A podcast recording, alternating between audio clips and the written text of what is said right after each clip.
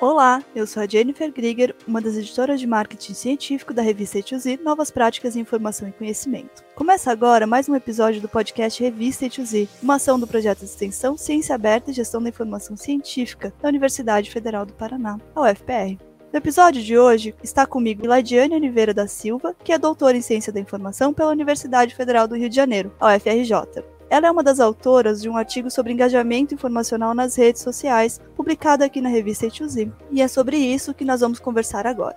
Elaidiana, seja muito bem-vinda ao podcast da revista ETUSIM. É um prazer ter você aqui com a gente. Comece se apresentando, falando um pouco sobre você, diz quem você é, de onde que você veio, de onde você fala hoje, o que, que você estudou. Eu sei, é muita pergunta, mas a gente vai conversando e a nossa ideia de hoje é bater um papo descontraído, que você possa se apresentar e a gente saber mais um pouco sobre o seu trabalho. Tá bom, muito obrigada, Jennifer. Como você mesma começou a apresentação, né? Eu sou a professora Elaidiana Oliveira. Eu sou formada em biblioteconomia pela Universidade Federal do Rio Grande do Norte e tenho mestrado em engenharia de produção, também pela Universidade Federal do Rio Grande do Norte, e o doutorado em Ciência da Informação pela Universidade Federal do Rio de Janeiro, através do Instituto Brasileiro de Informação em Ciência e Tecnologia, né? Então, vocês podem estar até se perguntando, mas qual é a relação entre biblioteconomia e engenharia de produção?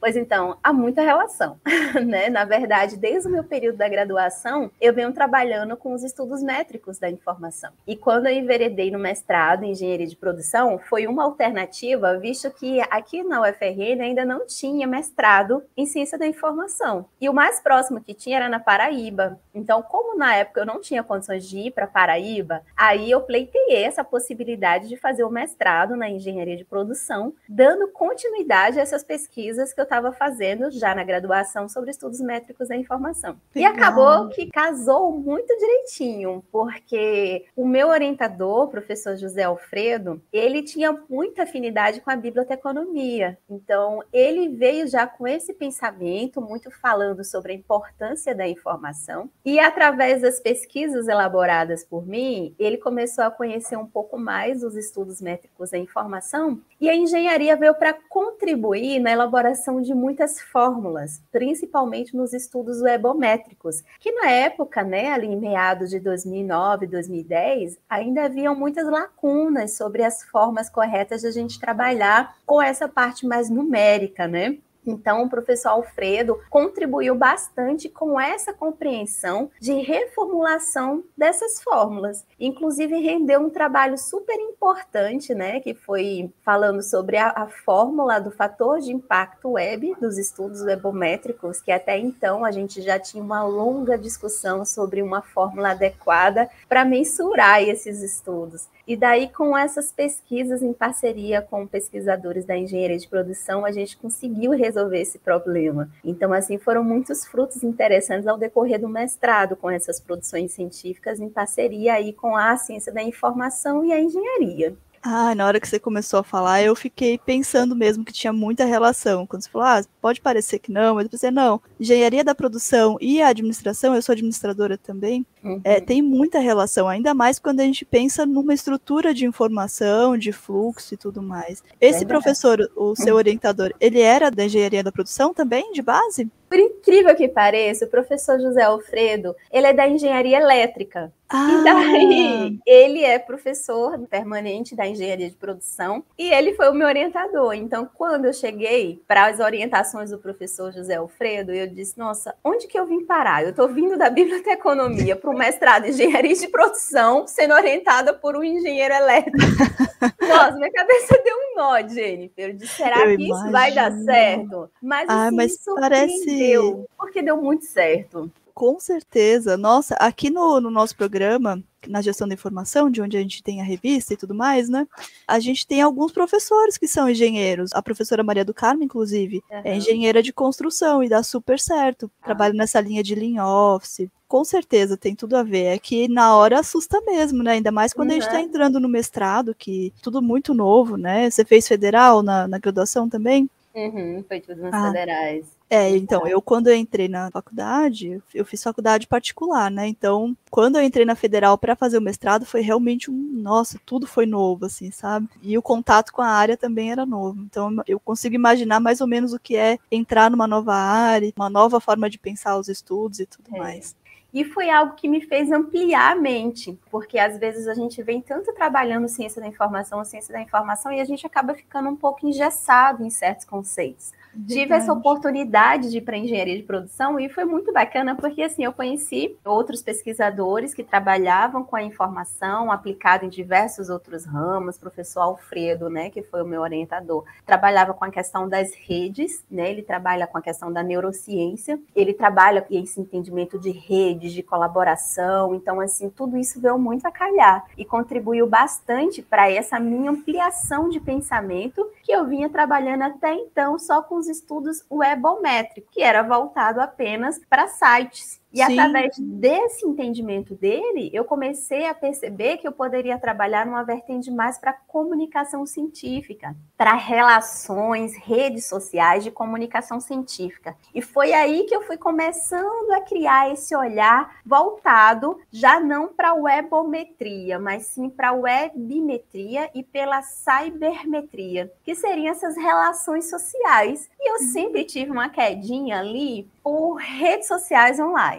Orkut inicialmente, depois Facebook, Instagram. Então eu comecei a associar essas redes sociais aí como ferramentas para analisar a comunicação. E daí veio essa necessidade de compreender o comportamento das pessoas, né, que seriam essas relações em meio a determinados cenários. E foi aí que foi surgindo essa ideia da minha tese de doutorado. Ah, então foi por isso que você veio para essa área mais da saúde depois, foi. pensando nas, nas redes sociais. Ah, que interessante. Exato. Eu ia te perguntar isso, né? Foi. Como é que você enveredou para a saúde, depois encontrou o professor Gouveia e tudo mais, é, né?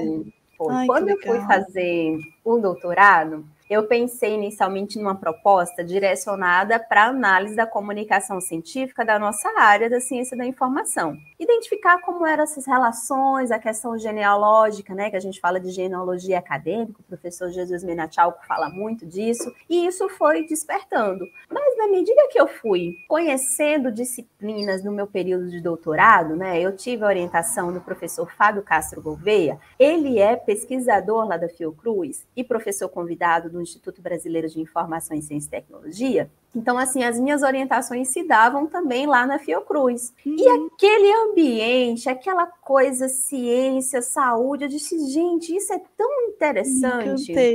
Aí eu fui me encantando. E cheguei para o professor Fábio e disse, professor, vamos dar uma reviravolta nesse projeto de doutorado? Que tal a gente direcionar esse projeto para alguma coisa voltada para a saúde? Porque o que me inquietava, Jennifer, foi o seguinte. Durante o meu mestrado, eu fiz essas pesquisas voltadas para estudos webométricos, né? Para quem ainda não entende o que vem ser essa webometria, é uma mensuração de estruturas de informações que existem nos sites. Então, o que é que eu fiz durante o mestrado? Eu fiz a análise webométrica dos programas de pós-graduação em engenharia de produção do país. E daí eu consegui verificar, através de estruturas de links, quem se comunicava com quem. Então, será que a Federal do Paraná se comunica com a Federal do Rio Grande do Norte? Quais os conteúdos que um disponibiliza sobre a outra? E essa foi a estrutura da minha dissertação. Mas o que me inquietava era a questão da efemeridade das informações. Porque quando eu terminei, muita coisa ficou obsoleta. E sites foram desativados. Aqui na U F R N, por exemplo, antigamente, os programas de pós-graduação tinham páginas independentes, tinham o seu domínio independente. E daí migrou tudo para dentro de um sistema, que é o SIGAA. E daí uhum. tudo foi para dentro do SIGAA. E muitas dessas minhas pesquisas, anos e anos de estudo, se perderam rapidamente. Nossa. E daí, quando eu fui para o doutorado, eu disse, não, eu quero trazer algo social. Algo que possa dar uma resposta para a nossa sociedade e que não seja tão efêmera. A gente sabe que a ciência é efêmera, né? A gente pesquisa uma coisa hoje, amanhã os dados já são ultrapassados. E eu queria alguma coisa que pudesse dar um respaldo mais social para a nossa sociedade. E daí veio esse pensamento de voltar aos estudos métricos, não mais para sites, mas para a questão da saúde, de forma que eu pudesse analisar o comportamento da nossa sociedade em busca de informações sobre saúde. E ah, foi eu te aí... entendo completamente, assim, dessa coisa do, da efemeridade, né? Inclusive nas uhum. redes sociais, né? Mais ainda nas redes sociais. E aí você veio com esse contexto mais de entender comportamento. Eu também estudo redes sociais e consigo entender, assim, essa ânsia que a gente tem, essa ansiedade que dá, de quando a gente começa a pesquisar alguma coisa e logo já muda, já não é igual. Você começou uhum. a pesquisar redes sociais um pouquinho antes de mim. Deve ter pego também um outro momento das redes sociais, né? De quando a gente conseguia coletar, e hoje em dia já não é mais assim. Para quem está entrando agora, já não consegue mais coletar tão facilmente os dados. É, realmente, é muito rápido as transformações, para quem pesquisa mesmo nesse contexto de social, de redes sociais, de internet. Pra gente não perder o foco, porque eu gosto de conversar e eu quero conversar muito. Eu também eu queria... converso muito, Jennifer. Eu queria saber de você... que você explicasse para a gente, primeiro, o que, que é o engajamento, né? Como que veio para vocês essa ideia desse artigo na nossa revista, que foi submetido e aprovado para a nossa revista, mas principalmente para a gente entender, assim, para quem não entende de redes sociais, quem não conhece, como que a gente pode entender o engajamento, né? O que, que vocês entendem por engajamento? Por que as marcas, as empresas dão tanta importância para isso na internet hoje? A gente sabe que é um fator determinante, né? Quando uma marca pensa em fazer uma publicidade ou contratar um influenciador, eu, eu estudei influenciadores na minha dissertação, mestrado, volte e meia me deparava com essa questão das métricas, assim. Então, o que, que você gostaria, assim, de comentar com a gente sobre as métricas, sobre o engajamento? Você acha que é importante, assim, as pessoas entenderem? Ah, tá. Gente, como é que surgiu essa história aí de estudar esse engajamento? No período que eu estava fazendo aí essa tese do doutorado, eu comecei a analisar as redes sociais. Eu analisei uma tríade. Analisei as publicações que eram feitas pelas mídias, as principais mídias do país. Eu fiz um levantamento ali de dezoito mídias e verifiquei o que estava sendo notificado sobre arboviroses, que viria a ser doenças transmitidas por artrópodes, no caso, pelo mosquito Aedes aegypti. E daí eu pesquisei em meio às epidemias que estava tendo, né, que foi uma tripla epidemia, a gente teve epidemia de dengue, chikungunya e zika durante o mesmo período. Apesar de ter se destacado a zika por conta que a zika estava trazendo as questões da microcefalia, né, estava levando muitas mulheres grávidas à morte e tudo mais. E a chikungunya ficou ali num cenário mais stand-by, porque a chikungunya trazia sintomas fortes, mas não levava à morte. E a dengue levava muitas pessoas à morte. Então se destacou dengue e a questão da zika nesse cenário epidemiológico. E as pessoas estavam utilizando muito as redes sociais para buscar informações sobre essas epidemias.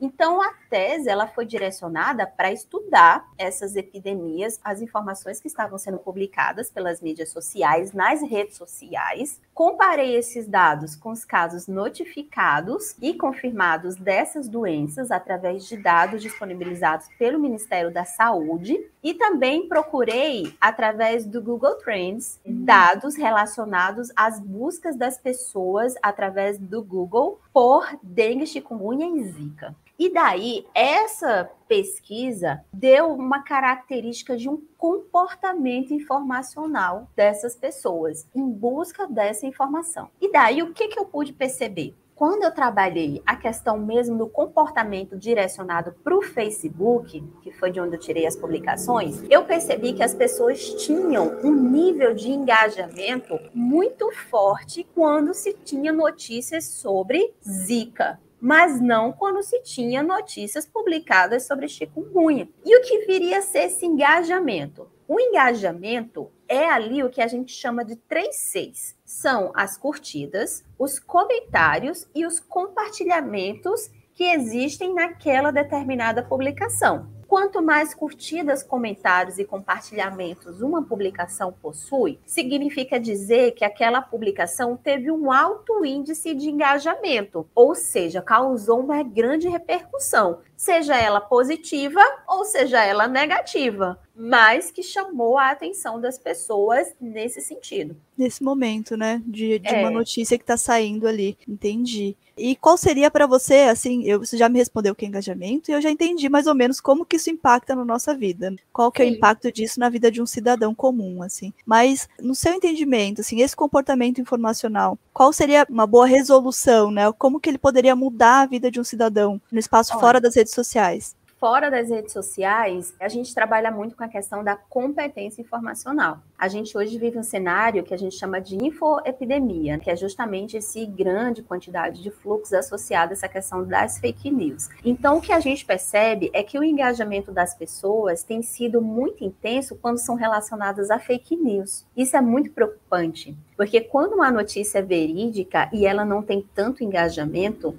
isso faz com que a gente perceba que as pessoas estão direcionando os seus olhares, a sua preocupação, o seu comportamento, tanto informacional quanto o seu comportamento social, em cima de notícias que estão causando aquele engajamento. E se não são notícias verídicas que estão causando esse engajamento, a gente tem, tem um cenário muito preocupante, porque significa dizer que as pessoas estão consumindo informações inverídicas e que estão tomando decisões comportamentais, escolhas e diversos outros tipos de comportamentos relacionados ao que ela está consumindo. Então, é aí que entra essa importância da gente analisar esses engajamentos e identificar como tem ocorrido esse comportamento das pessoas em relação a essas informações que estão sendo fornecidas, justamente para a gente identificar se elas estão tendo conhecimento crítico, se elas estão apenas consumindo, se elas estão discutindo. Porque quando a gente fala do engajamento, é justamente esses três Cs, as curtidas, os comentários e os compartilhamentos. E é aí que entra o estudo que foi submetido para a revista A to Z, porque o engajamento informacional, ele tem o sentido de analisar os três Cs, numa importância para o nível de interação com cada uma dessas efervescências, que a gente chama ali de ferramentas. O que que acontece? Nos estudos da Recuero, a autora costuma dizer que o engajamento, ele pode se dar de um nível simples, que não vai requerer muita interação da pessoa, um nível mediano e um nível realmente que vai exigir um pensamento maior daquela pessoa que está lendo a publicação. O que que a Recuero está falando? Que quando a gente remete para as redes sociais, se, por exemplo, a revista A to Z coloca uma publicação no seu Instagram, a pessoa vai lá e curte, ela teve um engajamento baixo. Porque curtir é só você apertar o botãozinho do coraçãozinho, é uma coisa fácil. Você não necessariamente você precisa ler aquela informação na íntegra. Você apenas sinalizou que aquilo te chamou a atenção. Mas existe um nível mediano, que é a questão do compartilhamento. O que é o compartilhar? É quando você lê e você compartilha com alguém, porque você não vai compartilhar aquilo que você não leu. E também o que não acredita, né? Exato. Às vezes o que você não acredita, você compartilha para poder causar repercussão. Mas significa dizer que você leu. Nem tudo que a gente compartilha, a gente compartilha porque concorda. Principalmente no sentido de fake news, a gente compartilha para criar críticas. Olha, fulaninho, o que eu vi aqui, então você pode compartilhar, não que você seja apoiando a ideia. E daí a Recuero fala desse engajamento mediano, que é o compartilhamento, que exige que você leia antes de compartilhar, que ninguém vai compartilhar sem ler, não sabe o que é. E daí a Recuero fala de um engajamento mais intenso, que é o comentar. Porque o comentar exige que você leia, que você abstraia aquela informação para a sua mente, você decodifique aquela informação, você ative o seu senso crítico e você comente aquilo ali com parecer crítico. Ou seja, Jennifer, a gente só comenta quando a gente realmente tem uma compreensão sobre o assunto. Mas é diferente do chamamento. O que é o chamamento, Jennifer? Eu achar uma publicação legal, vou lá no comentário e marco a Jennifer. Coloco lá, arroba Jennifer, e daí eu trago o chamamento, né, para Jennifer. Isso aí não é o comentário. O comentário é quando a pessoa coloca a sua ideia lá, entendeu? Daí, nesse sentido, a Recuero traz essa reflexão sobre como as pessoas interagem, como é que elas se engajam com essas publicações. Mas até então a gente não tinha nenhuma fórmula, Jennifer, para calcular isso. E a gente estava fazendo de uma forma mediana. Muito intuitiva, tipo, né? Era, tipo, se a curtida requer um nível baixo de interação, então eu calculava ali de uma forma que eu dava um peso para aquela curtida, um peso um pouco mais elevado para um comportamento e um peso maior para a questão do comentário. Mas não existia uma fórmula que desse o padrão. Então, os pesquisadores colocavam pesos aleatórios para calcular esse engajamento. Então, você diria, Elaidiana, que esse seria um resultado assim, importante desse artigo, né? E também para o nosso campo de estudo, porque realmente ficava muito subjetivo esse entendimento de o que, que é realmente mais importante, se a pessoa compartilhar, ou a pessoa curtir, ou mesmo comentar, ou marcar outra pessoa, se isso é essencial, o que, que de fato conta quando a gente está falando de engajamento. Uhum. Nesse sentido, eu acho que o teu estudo ele realmente traz um resultado muito interessante,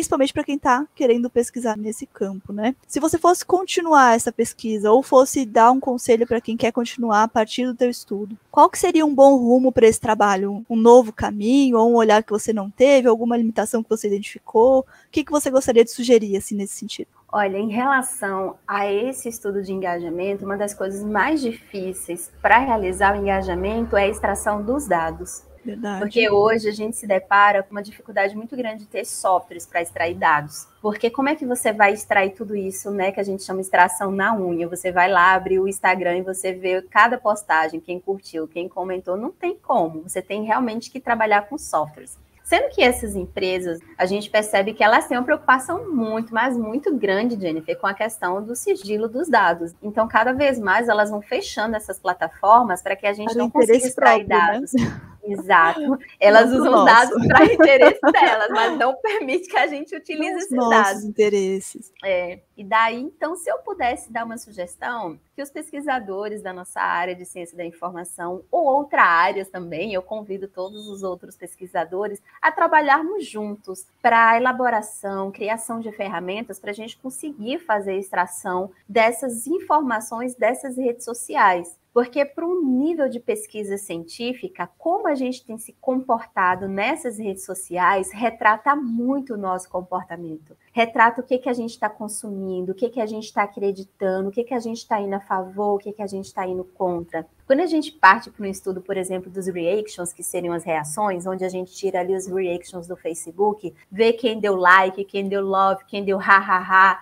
quem deu sad, significa dizer que eles estão demonstrando emoções acerca dos assuntos. Então, a gente precisa cada vez mais transparecer esses sentimentos das pessoas, do que está sendo consumido, para a gente compreender como que essas informações estão impactando na vida das pessoas. Eu queria aproveitar, né, esse espaço de Elaidiana, pesquisadora, e, e alguém que já passou pela carreira, assim, né, tá, tá construindo uma carreira acadêmica, mas já passou por algumas etapas que quem tá começando agora ainda não passou, né, quem tá na graduação. Então, eu queria saber de você, quais dicas você daria para quem nos ouve, né, ou para quem tá começando agora na pesquisa, tá no seu caminho de graduação, para quem quer começar a estudar redes sociais, né, como que ela conseguiria começar, assim? Algum conselho que você possa dar, assim? Ah. Eu tenho os meus? Você tem os seus? Tenho. Olha, eu costumo falar muito isso para os meus alunos. Quando a gente chega ali na fase final do T C C, a gente encontra muito aluno desesperado sem saber o que fazer, né, Jennifer? Verdade, porque você passa ali em quatro... Pois é. A gente costuma passar ali quatro, cinco anos dentro de uma universidade, a gente consome tanta informação, são tantos campos do conhecimento, e chega no final, a gente tem que escolher um para poder retratar. Então, eu sempre digo para os meus orientandos que eles têm que escrever aquilo que eles sentem afinidade. Porque quando a gente consegue se identificar com um determinado assunto, as coisas fluem de forma que você sempre quer mais, você quer estudar mais, você quer escrever mais sobre o assunto. Então, se for para você começar, desde o seu T C C, comece por um assunto que você tenha gosto de escrever. E não por um assunto, ah, eu vou fazer o T C C para concluir. Não façam isso. Façam aquilo que realmente vocês se identificam. Porque é um caminhar. Por exemplo, na graduação, você termina ali com o seu T C C que pode ser um projeto já para sua ingressão no mestrado e, consequentemente, uma ingressão no doutorado. Mas, professora, você quer dizer que eu vou trabalhar com esse tema para o resto da vida? Não, mas você pode trabalhar com outros temas associados. Por exemplo, eu venho trabalhando com estudos métricos, já fui para análise de sites, agora eu estou análise de redes sociais, já trabalhei com os estudos webométricos, agora eu estou estudando os estudos cybermétricos. Mas o importante é a gente criar um currículo que tenha uma área específica. De nada adianta você ficar publicando dez artigos científicos por ano se um fala sobre biblioteca escolar, o outro fala sobre estudos métricos, o outro fala sobre comportamento, o outro fala sobre arquitetura da informação, porque aí o seu currículo não fica delineado para uma área específica. Se você, por exemplo, você almeja ser docente, então você, nesse sentido, você tem que ter um currículo enveredado para um campo. Dentro da ciência da informação, tem que estar direcionado para um campo de estudo, porque senão você não consegue contabilizar pontuação adequada para você conseguir concorrer. Então, a gente precisa criar um rastro seguindo Sim. um campo do conhecimento. Até para ser reconhecido então... depois por isso, né? Exato. Tá, deixa eu fazer a última, as últimas perguntas, faltam duas. Tá, gente, eu falo demais, Jennifer. Não, nossa. eu tô adorando, tô adorando. Olha, o que, que a gente não sabe da Elaidiane? Algo que o Lattes não diz, um hobby teu, algo que você gosta de fazer...